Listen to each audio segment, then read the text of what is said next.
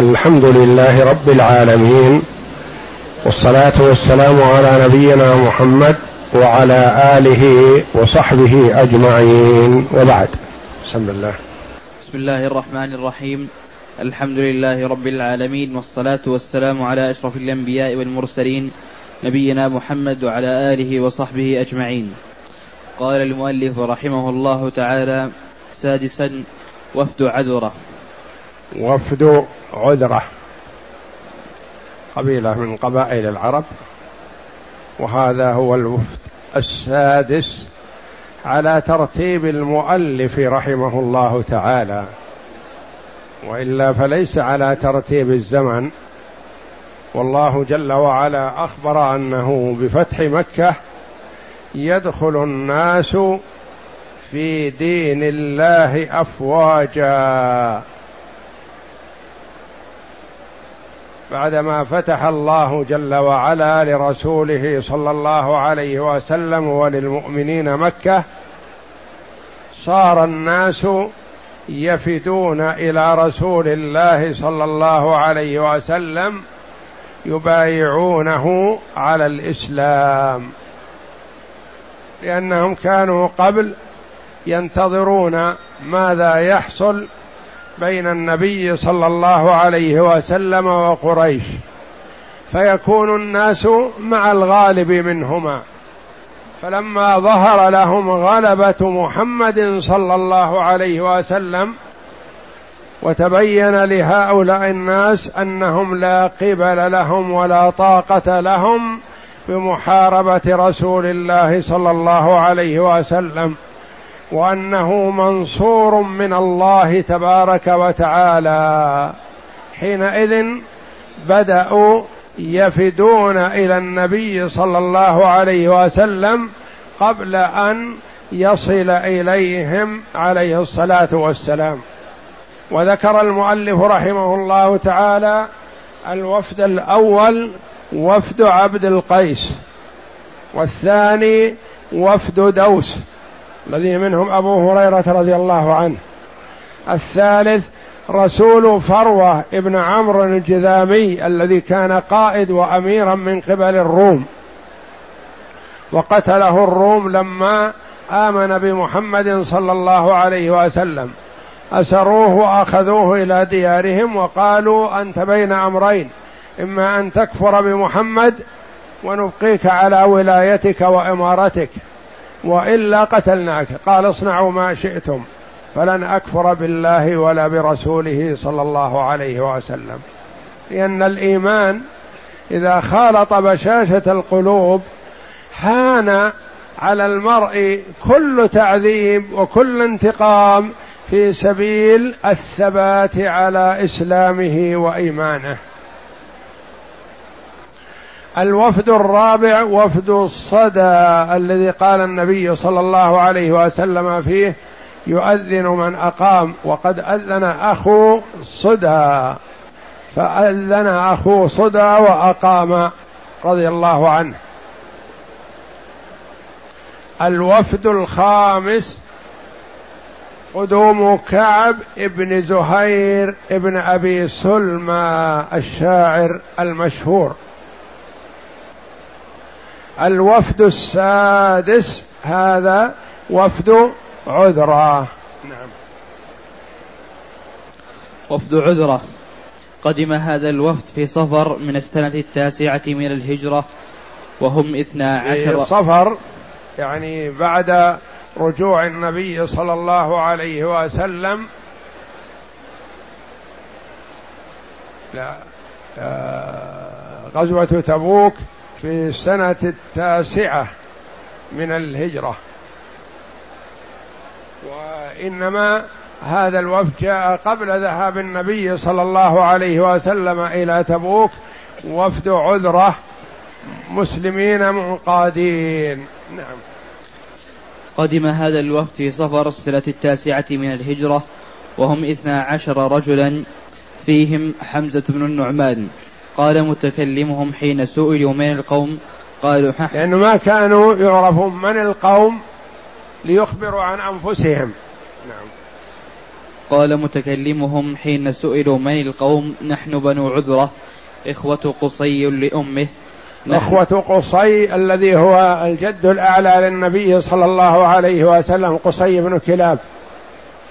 إخوته لأمه وحينما احتاجهم حينما تكاثر الناس عليه في مكة وضيقوا عليه استعان بهؤلاء إخوته من الأم وأزاح من ضايقه من بني بكر وغيرهم.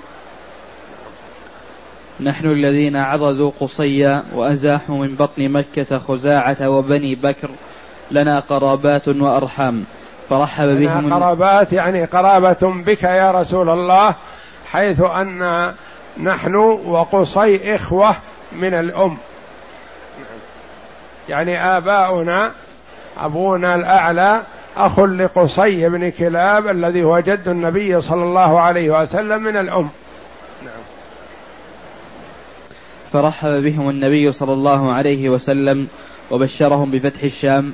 ونهاهم. بشرهم بأن الشام يدخل في الإسلام وهذه من معجزاته صلى الله عليه وسلم ومن علامات نبوته. أخبر عن شيء لم يقع بعد فوقع كما أخبر صلى الله عليه وسلم. ونهاهم عن سؤال الكهانة. الكاهنة. ونهاهم عن سؤال الكاهنة. كانوا إذا أشكل عليهم شيء في وهم في الجاهلية يذهبون إلى كاهنة لديهم فيسألونها وتخبرهم على سبيل الخرص والتخمين. شيء يصيب وشيء يخطئ. ونهاهم النبي صلى الله عليه وسلم عن ذلك وتلك من علامات نبوته حيث أخبرهم عن شيء يفعلونه وربما قبل أن يخبروه هم. ويسألوه عنه. وعن الذبائح التي كانوا يذبحونها. كان لهم ذبائح يذبحونها يتقربون بها وهي على خلاف ملة إبراهيم. فأخبرهم النبي صلى الله عليه وسلم أن بأن لا يفعل الذبائح هذه سوى الأضحية. قال عليكم الأضحية. أسلموا وأقاموا أياما ثم رجعوا.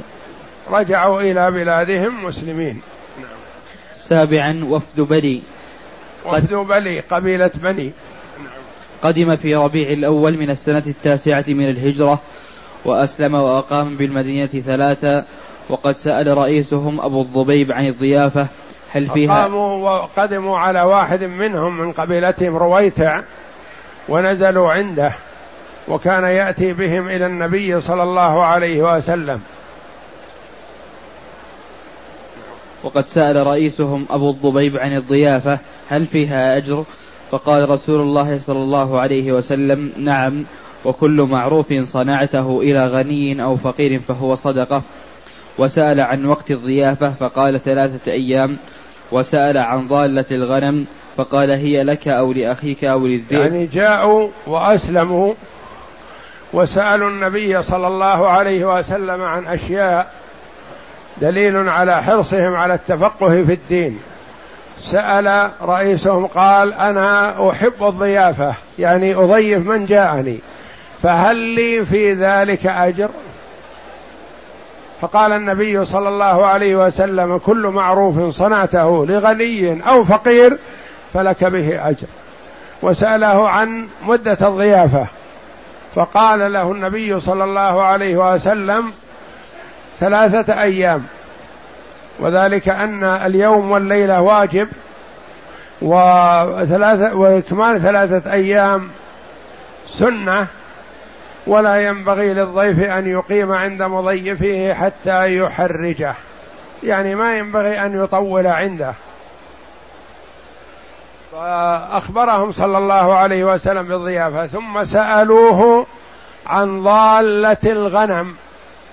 قال أجد الشاة في الفلاة من الأرض. فما حكمها؟ قال له النبي صلى الله عليه وسلم إنما هي لك أو لأخيك أو للذئب. يعني لا تتركها خذها. وسأله عن ضالة الإبل. فقال دعها فإن معها حذاءها وسقاءها ترد الماء وترعى الشجر حتى يجدها ربها أو كما قال صلى الله عليه وسلم. وسأله عن ضالة الغنم فقال هي لك أو لأخيك أو للذئب؟ وسأل يعني لا تتركها لأنها ما تنقذ نفسها من السباع. بخلاف الإبل فهي تفك نفسها من الذئب وغيره من صغار السباع فقال دعها حتى يجدها ربها. وهذا الحكم في الضوال. يعني الضوال للصغيرة خذها وعرفها إن جاء صاحبها فهو أحق بها وإن لم يأتي فهي لك. بعد التعريف. وأما الضوال التي تفك نفسها من صغار السباع كالذئب ونحوه فقال دعها فإن معها حذاءها وسقاءها. ترعى الشجر وترعى ترد الماء وترعى الشجر حتى يجدها ربها يعني صاحبها مالكها. نعم. وسأله عن ضالة البعير فقال ما لك وله دعه حتى يجده صاحبه. ثامنا وفد ثقيف. كانت وفادتهم في رمضان من السنة التاسعة من الهجرة بعد مرجع رسول الله صلى الله عليه وسلم من تبوك وقصة إسلامهم. عرفنا أن الرسول عليه الصلاة والسلام ذهب إلى تبوك في رجب في السنة التاسعة وعاد في رمضان عليه الصلاة والسلام.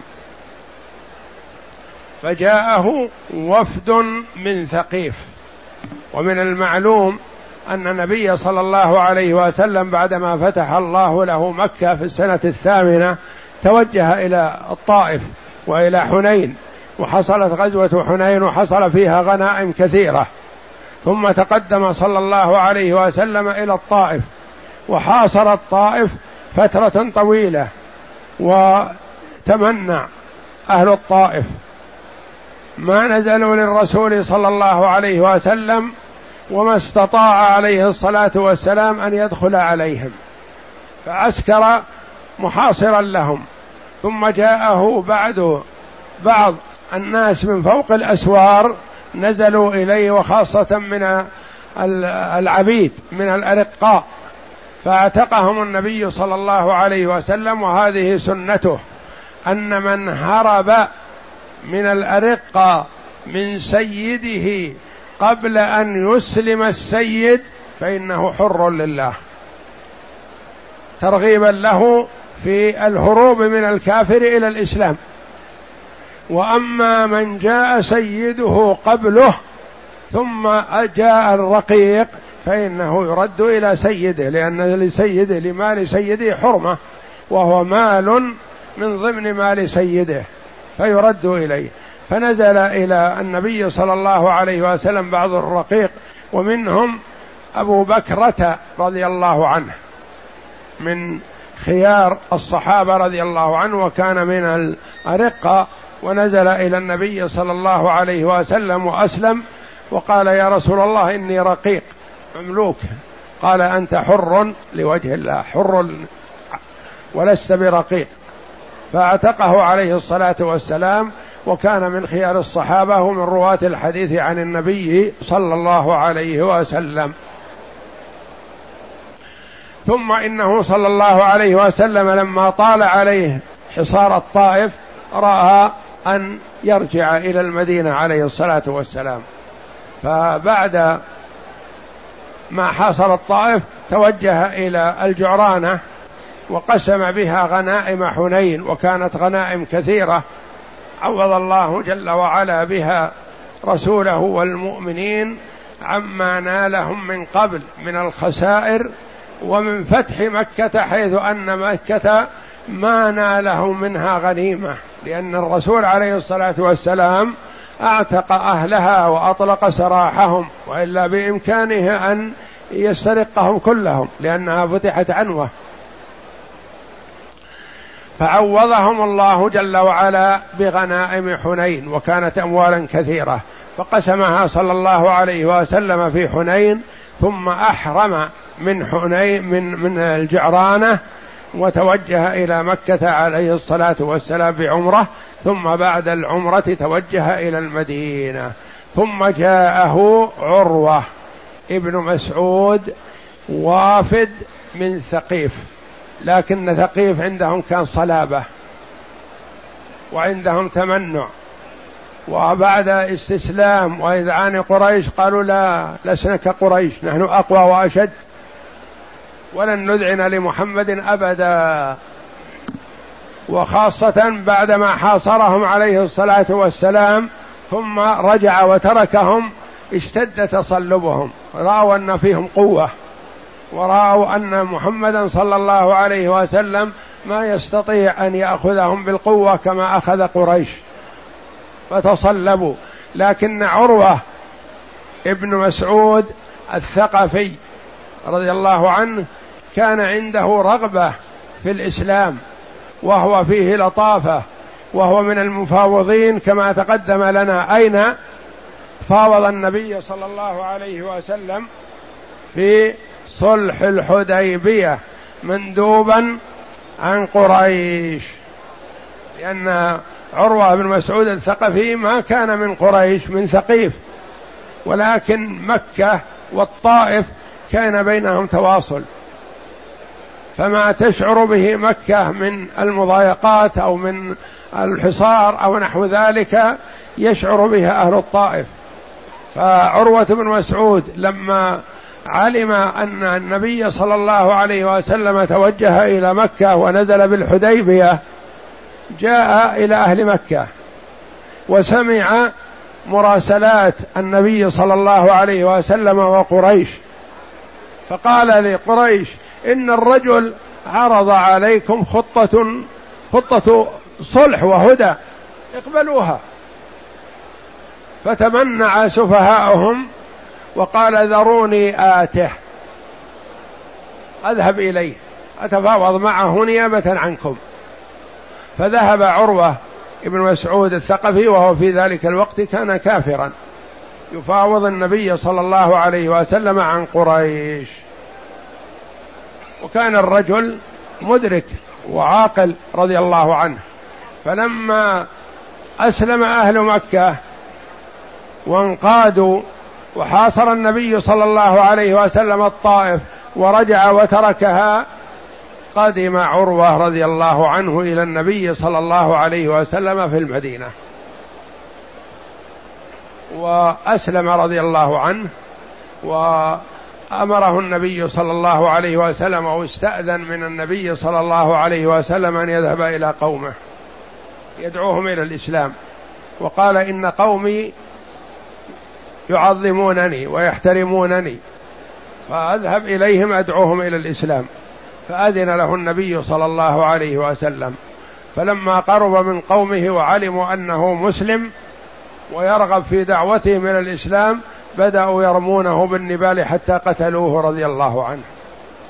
ما استجابوا له وذهب قيمته عندهم. لما أعلن إسلامه رضي الله عنه وما ذاك إلا لصلابتهم وتغلب الشيطان عليهم.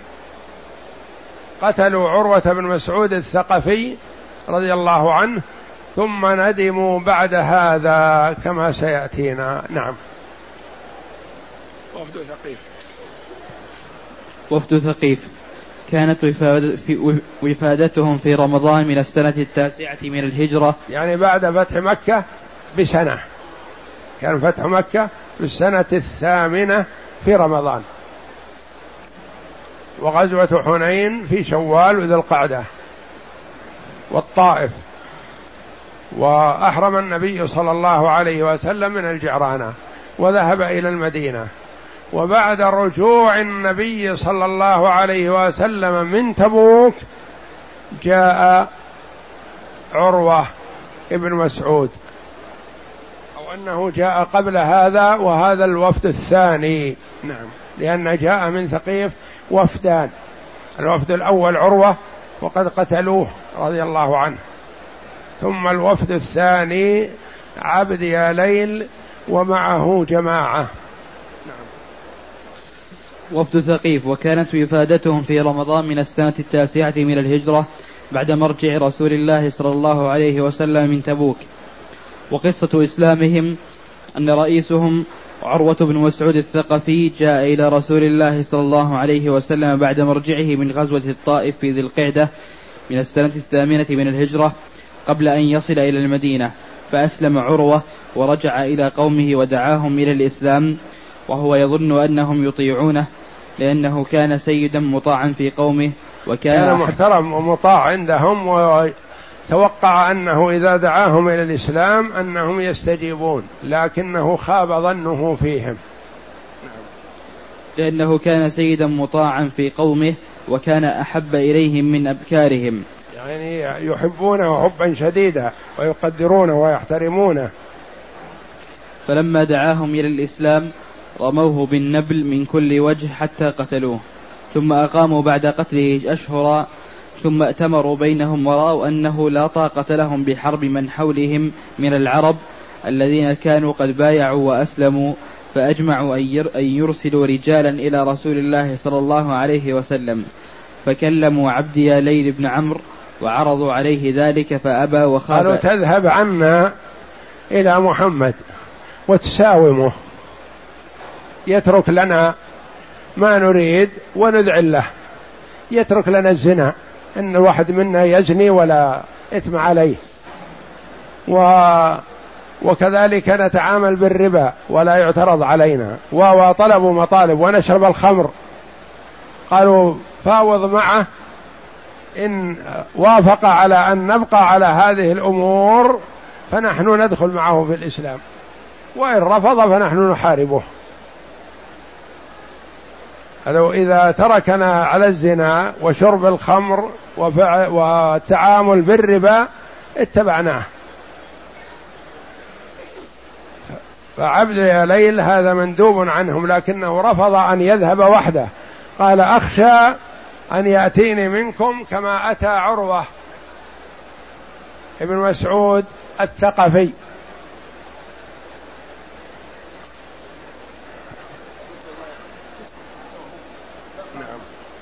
أكره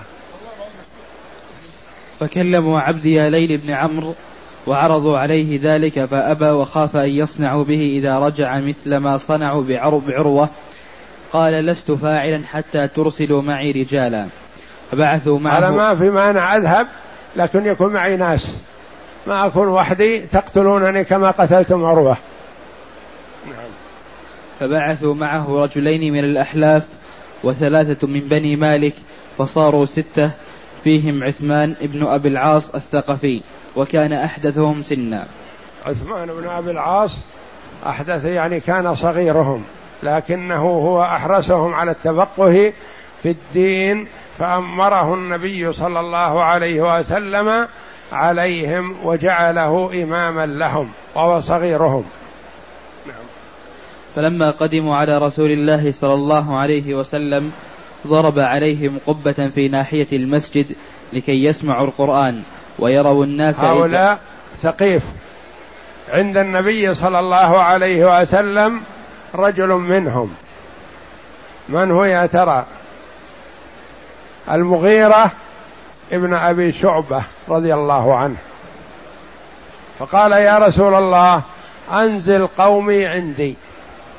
هم ستة الوفد هؤلاء؟ طلب عروة أن ينزلوا عنده. قال أحب أن أكرمهم لأني حديث عهد بجرحهم جرحا عميقا. يعني آذيتهم أذى شديدا فأحب أن أكافئهم بأن أضيفهم. يقول له المغيرة بن شعبة.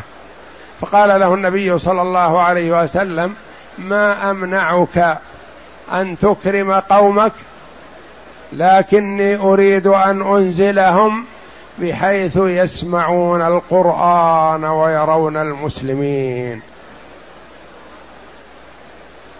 فأخلاق المسلمين الأوائل تدعو إلى الإسلام وإن لم يتكلموا بشيء.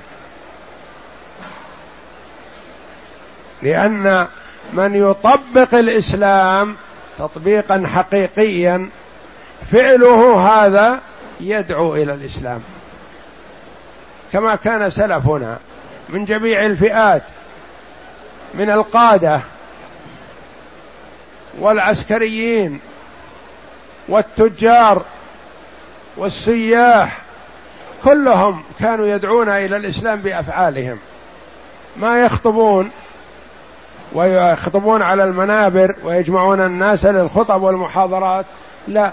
بالمعاملة الحسنة بالاستقامة على طاعة الله بالصدق والأمانة والوفاء بالعهد ومكارم الأخلاق. ما يأتون شيئا يدنسهم أو يضرهم أو يضر غيرهم ولا يكذبون ولا يخونون ولا يعاهدون ويقدرون بل أوفياء. فكانوا يدعون إلى الإسلام بأفعالهم. ومع الأسف الشديد انقلبت الحالة الآن. يقول بعض العلماء أحب أن يدعى الناس إلى الإسلام قبل أن يروا المسلمين. لأن الإسلام حسن ودين الفطرة والاستقامة والعقل والبصيرة لكن أخلاق المسلمين مع الأسف بخلاف ذلك الكثير منهم. وفيهم خيار ولله الحمد لكن الكثرة على خلاف ذلك. يناقضون الإسلام بأفعالهم. فلما رغب المغيرة بن شعبة رضي الله عنه في أن ينزل هؤلاء الوفد وكانوا من وجهاء الطائف عنده قال له النبي صلى الله عليه وسلم أحب أن يروا المسلمين ويسمعوا القرآن. يعني في كل إقامتهم يكونون يطلعون على المسلمين. دخول المسجد وخروج والصلاة وقراءة القرآن ويسمعون القراءة من النبي صلى الله عليه وسلم فضرب لهم عليه الصلاة والسلام خيمة قبة في المسجد. أقاموا فيها. أخذ من هذا العلماء رحمهم الله أنه يجوز أن يقيم المشرك في المسجد إذا كان هذا لهدف حسن. كما قال الله جل وعلا وإن أحد من المشركين استجارك فأجره حتى يسمع كلام الله ثم أبلغه مأمنة. قال عليه الصلاة والسلام لأنهم عندهم صلابة وقوة وبعد عن الحق شديد كما سيأتينا من شروطهم. يريدون أن يدخلوا في الإسلام لكن يشترطوا أخلاق الجاهلية. فما يجتمع الإسلام والجاهلية معا؟ قال أحب أن يسكنوا قريبا من المسلمين يروا المسلمين ويسمعوا القرآن. وأنت إذا أردت أن تكرم قومك بإمكانك ما أمنعك أكرمهم بغير السكن.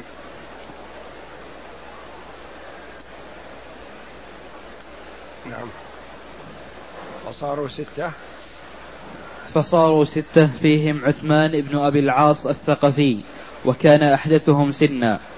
فلما قدموا على رسول الله صلى الله عليه وسلم ضرب عليهم قبة في ناحية المسجد لكي يسمعوا القرآن ويروا الناس إذا صلوا ومكثوا يختلفون إلى رسول الله صلى الله عليه وسلم وهو يدعوهم إلى الإسلام حتى سأل رئيسهم أن يكتب لهم رسول الله صلى الله عليه وسلم قضية صلح بينه وبين ثقيف.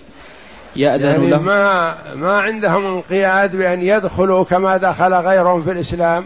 قالوا لا نبي صلح نبي نكتب عهد وعقد بيننا وبينك. أنك تأذن لنا بكذا وتأذن لنا بكذا وتأذن لنا بكذا ونسلم. حتى سأل حتى سأل رئيسهم أن يكتب لهم رسول الله صلى الله عليه وسلم قضية صلح بينه وبين ثقيف يأذن لهم فيها بالزنا. وشرب الخمور وأكل الربا وأن يترك لهم طاغيتهم اللات. اللات هو الطاغية اللي في الطائف المعبود من دون الله. قالوا تتركه ما تهدمه لأنه يحبونه ويعظمونه. فما يجتمع تعظيم اللات مع محبة الله وتعظيم الله. وما يجتمع المحافظة على اللات مع إقامة الصلاة. ما يجتمعان. لكن الجهل يعني قبل أن يسلموا هذا يشترطون قبل إسلامهم. نعم ويترك لهم قالوا ما تهدمها تبقى على ما كانت عليه معظمة في الجاهلية وتبقى معظمة في الإسلام. ما يصير. نعم. وأن يعفيهم من الصلاة وأن يعفيهم من الصلاة وأن لا يكسروا أصنامهم بأيديهم. ماذا بقي؟ ما في إسلام. ما دام يريدون الزنا يقول نحن قوم نسافر كثير. ونحتاج إلى قضاء الوطر ولا نجد الحلال فنزني. والخمر فاكهة بلادنا عصير بلادنا عصير العنب. تعودناه من الصغر. والربا هذه أموالنا منين نجمع المال إلا من الربا؟ والصلاة في اليوم والليلة فيها مشقة. تعفينا من الصلاة نسلم بدون صلاة.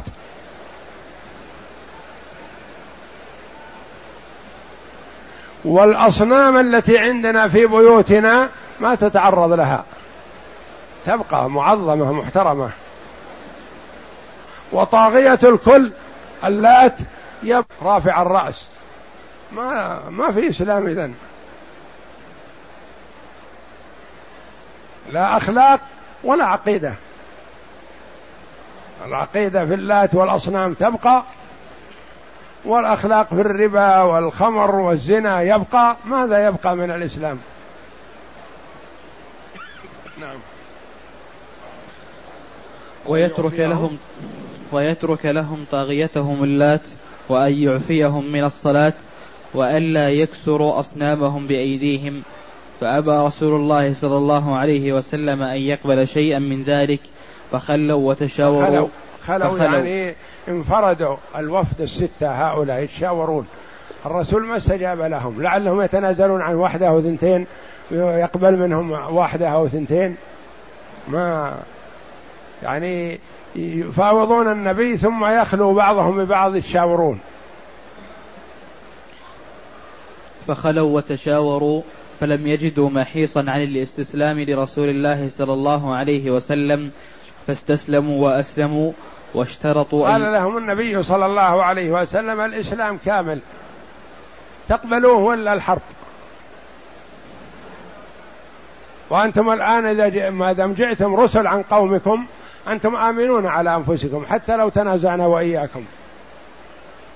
أنتم آمنون حتى تصلوا قومكم. لكن نقبل منكم إسلام بدون صلاة أو إسلام مع استحلال الربا أو الخمر أو الزنا أو بقاء الأصنام في بيوتكم أو بقاء الطاغية في الطائف اللات ما يمكن. ولم يعطهم صلى الله عليه وسلم شيئا من ذلك لأنه ما يصلح. هذه كلها أمور أساسية تتناقض والإسلام. فلم فاستسلموا فاستسلموا وأسلموا يعني خافوا. وتوعدهم النبي صلى الله عليه وسلم بالحرب. ولا قبل لهم لأنهم رأوا والحمد لله قوة المسلمين. فخافوا خوفا شديدا. لكن انظر كيف يواجهون قومهم لأنهم يعرفون عن جهية قومهم وكبريائهم وغطرستهم أشد من قريش. كيف يواجهونهم؟ تحيلوا عليهم حيلة حتى لعلهم يذعنون. نعم.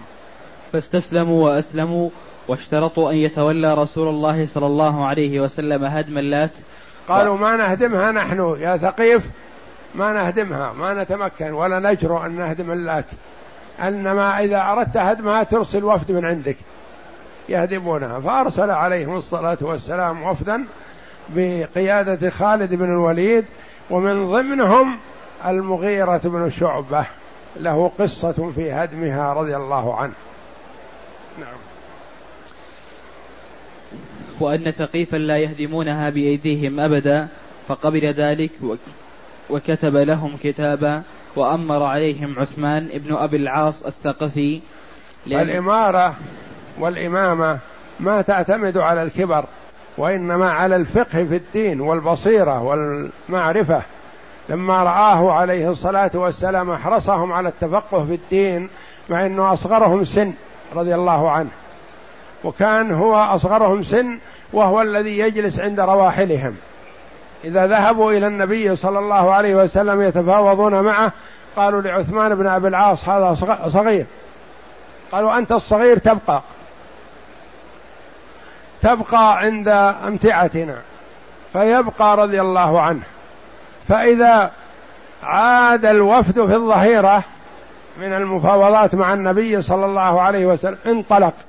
هو يسأل النبي صلى الله عليه وسلم فإن لم يجد النبي صلى الله عليه وسلم ذهب إلى أبي بكر الصديق رضي الله عنه يسأله.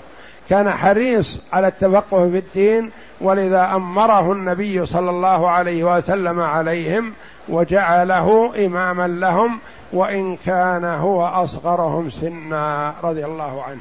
نعم.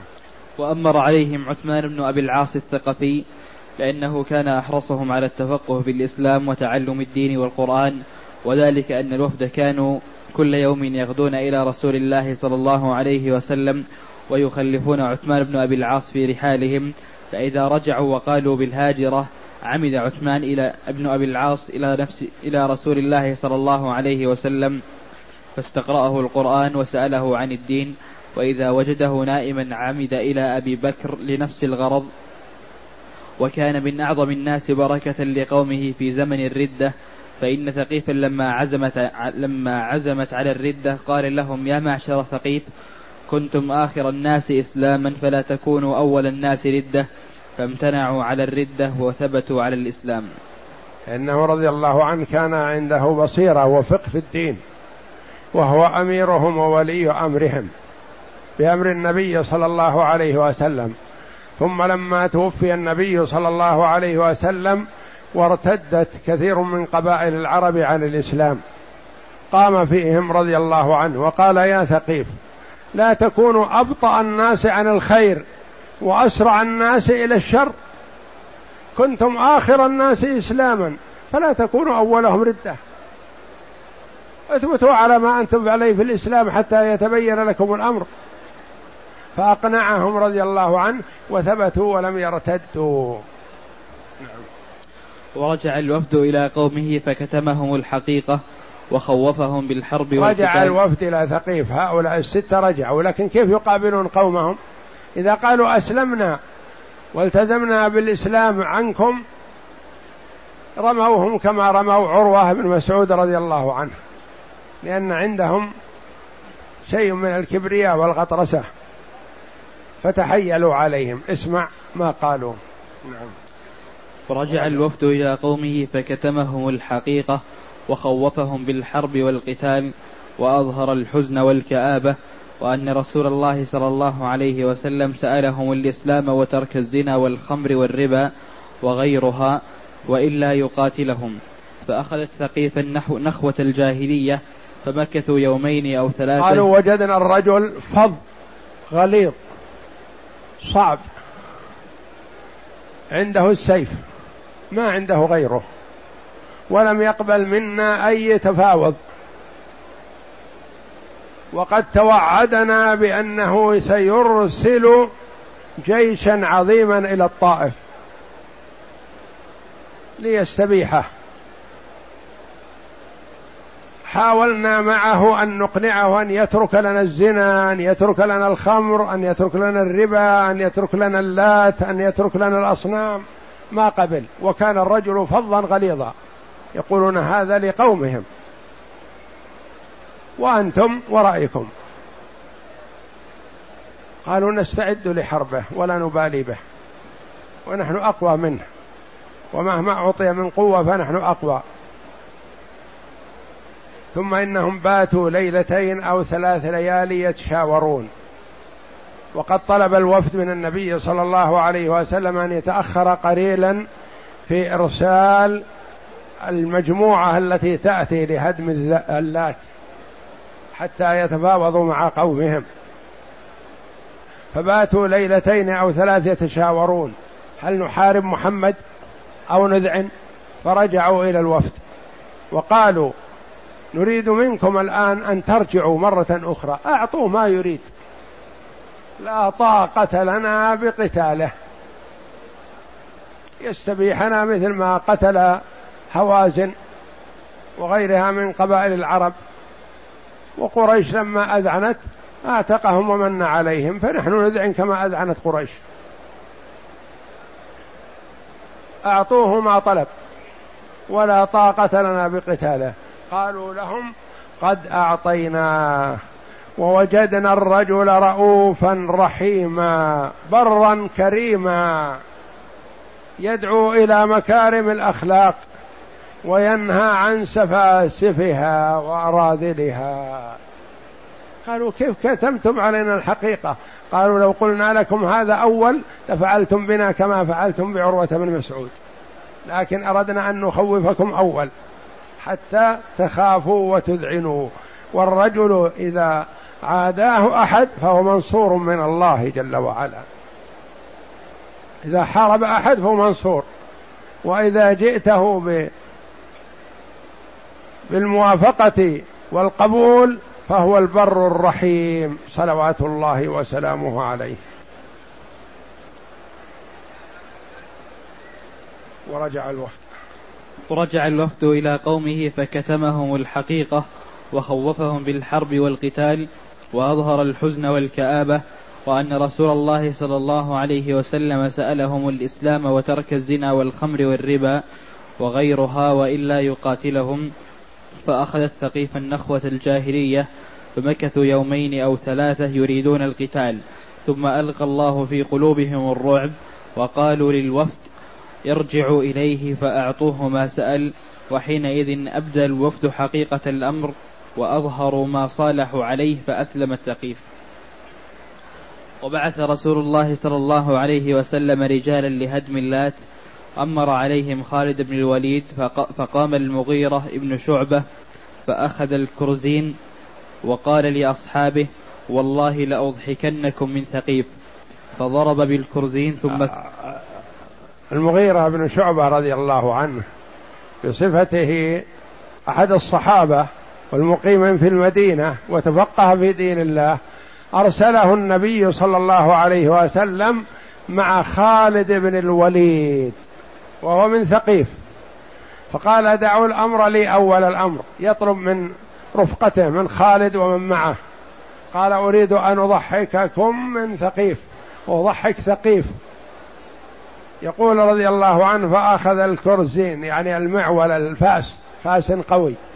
وضرب ضربة ثم سقط. أسقط نفسه هو. وهرب يركض سريعا. فقالوا قاتل الله المغيرة.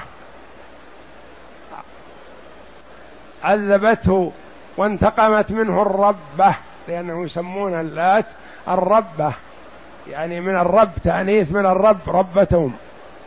قتلته الربة قتلته الربة.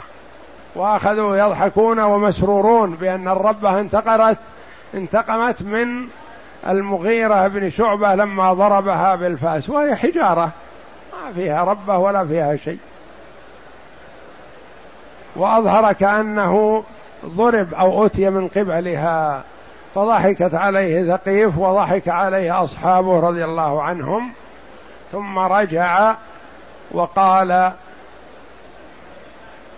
يا لكع إنما هي حجارة وطين ومدر كيف يخطر على بالكم أنها تعمل معي شيء؟ وإنما أردت أن أظهر شيئا من جهلكم واعتقادكم فيها أنها تنفع أو تضر وهي ليست بذاك. وإنما أنا الذي فعلت هذا الفعل من نفسي. نعم وبعث رسول الله. وبعث رسول الله صلى الله عليه وسلم رجالا لهدم اللات أمر عليهم خالد بن الوليد فقام المغيرة بن شعبة فأخذ الكرزين وقال لأصحابه والله لأضحكنكم من ثقيف فضرب بالكرزين ثم سقط يركض فارتج أهل الطائف وقالوا أبعد الله المغيرة قتلته الرب قتلته الربة. الربة يعني أنها رب. نعم. فوثب المغيرة فقال قبحكم الله إنما هي لكاع حجارة ومدر. ثم ضرب الباب فكسره ثم على أعلى سو على سورها وعلى الرجال سورها وعلى الرجال فهدموها وسووها بالأرض ثم حتى حفروا أساسها وأخرجوا حليها ولباسها فبهت الثقيف ورجع خالد مع مفرزته إلى رسول الله صلى الله عليه وسلم بحليها وكسوتها فقسمه رسول الله صلى الله عليه وسلم من يومه وحمد الله على نصرة نبيه وإعزاز دينه. كان فيها أموال في تجمع فيها من أراد أن يتقرب إلى اللات يهدي إليها أموال يهدي إليها الذهب الفضة اللباس أشياء. فأخذ الصحابة رضي الله عنهم ما في آه، أساسها وما بني عليه وما هو موجود لها مهدا إليها وذهبوا به إلى النبي صلى الله عليه وسلم فقسمه بين المسلمين من يومه عليه الصلاة والسلام وحمد الله وذلك أن كان أهل الطائف هم آخر من أسلم ممن كان حول مكة. والله أعلم وصلى الله وسلم وبارك على عبده ورسول نبينا محمد وعلى آله وصحبه أجمعين.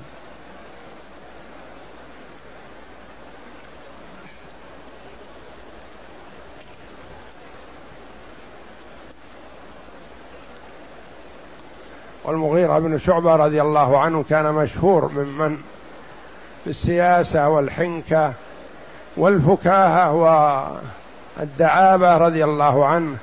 يقول عن نفسه أنا أول من دفع رشوة في الإسلام. قيل له وكيف ذاك؟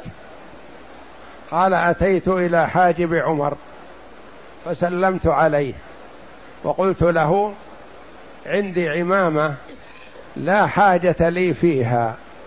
وأنت ليس عليك عمامة فأحب أن أعطيك إياها. فأعطيته إياها. فصرت آتي وأجلس حوله. ليسمع رضي الله عنه تدبير عمر وأوامره ونواهيه وتصريفه لأمور المسلمين فيأخذ منها دروس. لأنه لو جاء وجلس من أول الأمر لأقامه الحاجب لا تجلس هنا. لكنه قدم الهدية مقدمة فاستحيا الحاجب من أن يقيمه. فكان يأتي مبكرا ويجلس قريبا من عمر يسمع ويتأدب بتوجيهاته رضي الله عنه وتعليماته وتصريفه لأمور الدولة لأنها أمور ليست سرية لكنه عليه الصلاة والسلام كل يعطيها على قدره ويوجهه حسب ما يراه والمغيرة جالس قريب يسمع ويستفيد. وهو دفع الرشوة من أجل الا يقيمه الحارس أو الحاجب رضي الله عنهم.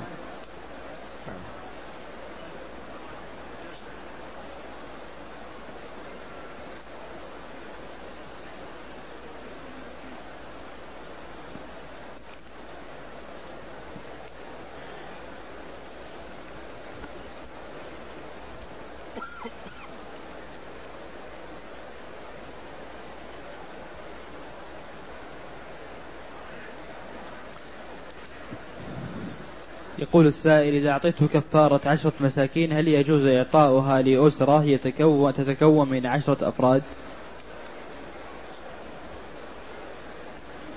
نعم الكفارة اللي هي إطعام عشرة مساكين مثلا كفارة اليمين إذا أعطيتها لأهل بيت فيه عشرة مجموعهم الكبار والصغار يكفي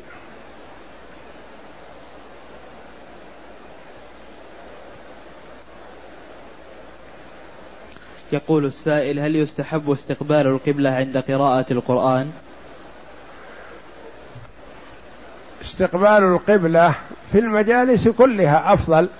كلما استقبل القبلة في مجالسه وفي قراءته وفي تعلمه فهو خير. نعم. يقول هل يجهر بالبسملة عند قراءة السورة في الصلاة الجهرية؟ تقرأ البسملة ولا يجهر بها لأنه ما كان النبي صلى الله عليه وسلم ولا أبو بكر ولا عمر يجهرون ببسم الله الرحمن الرحيم وإنما يبدأون الجهر بالحمد لله رب العالمين.